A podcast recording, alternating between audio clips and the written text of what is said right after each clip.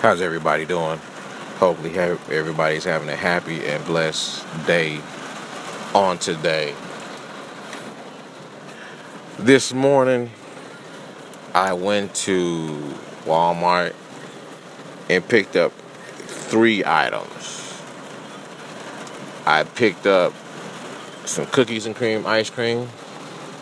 I picked up some Reese's uh, peanut butter cups. And I picked up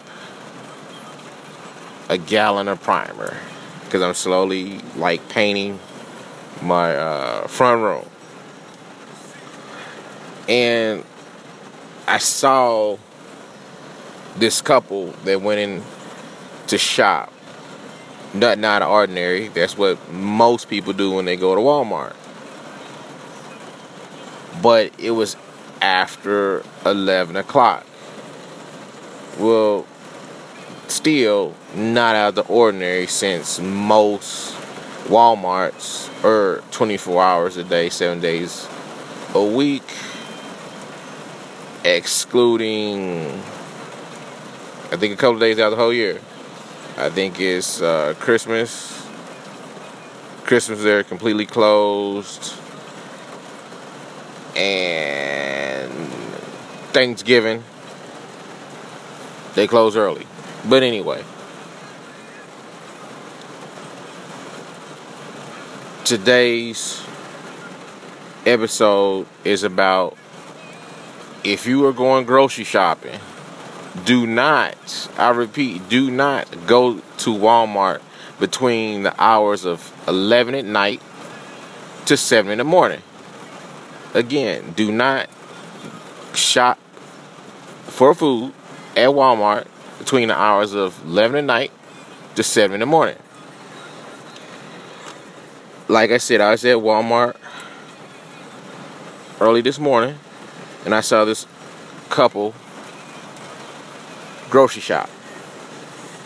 And I don't know whose Walmart's brainchild or their version of Mr. Spock is, but common sense would say and dictate since there's such a big retailer, you would think someone would have enough common sense to say, hey, let's have a couple of cashiers on duty. I'm not saying that.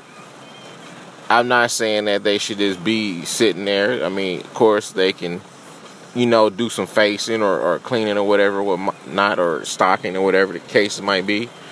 But you should at least have a minimum of three cashiers. Okay? So you could have one at the desk, the two could be facing and stocking. So therefore you're utilizing your resources. Your work is still being getting done. They can assist your they can assist your your stockers. They can assist the cashiers if if if you get a, a busy street coming in there. Okay. So the reason why I say do not shop at Walmart between the hours of 11 and 7 is because Walmart has decided not to use cashiers. Okay? Most Walmarts have went to a self-checkout and most retailers have, but but I'm a target Walmart is because they very rarely close. Okay? So they have they have this area. It's it is it's generally a small area where you can ba- basically put a couple of items and you scan the items yourself and you sack them yourself. Then you you you pay them either cash or credit card or credit card, debit card, or check or food stamp card, okay? Which is cool, I guess. And the problem is, say you've been working all night, or you've been working, you know, say you work mid shift from 3 to 11 or 3 to 1 or something like that, and say you're tired, but you're like, hey, I want to go get some items from the store real quick so I don't have to do it either A, you're off the next day, or B, you just want to get it so when you're off in a couple days, you can fix some things, or if you wake up uh, before you go to work, you can fix your food or fix your dinner and then go about your business. Okay. The the self checkout is called NCR, and it's basically uh, a, a leader in what is called the electronic point of sale contact. Okay. The stock is $31.22 a share and it's going up. Okay. People, reason why stocks go up is because people are buying, people are consuming, people are using. That's why stocks go up. The reason why it goes down is because people stop using it, or they cut it down, or they slow down, or they try to do some type of mergers or something that people were not uncomfortable with. Okay. The problem is with the self checkout is it eliminate it eliminates jobs. Okay, you only need like maybe one or two people to basically manage the system.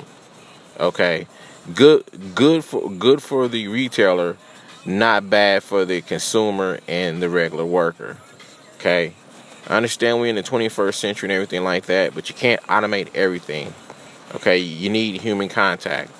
Uh, I love human contact uh, uh, machine is not gonna give you no human contact.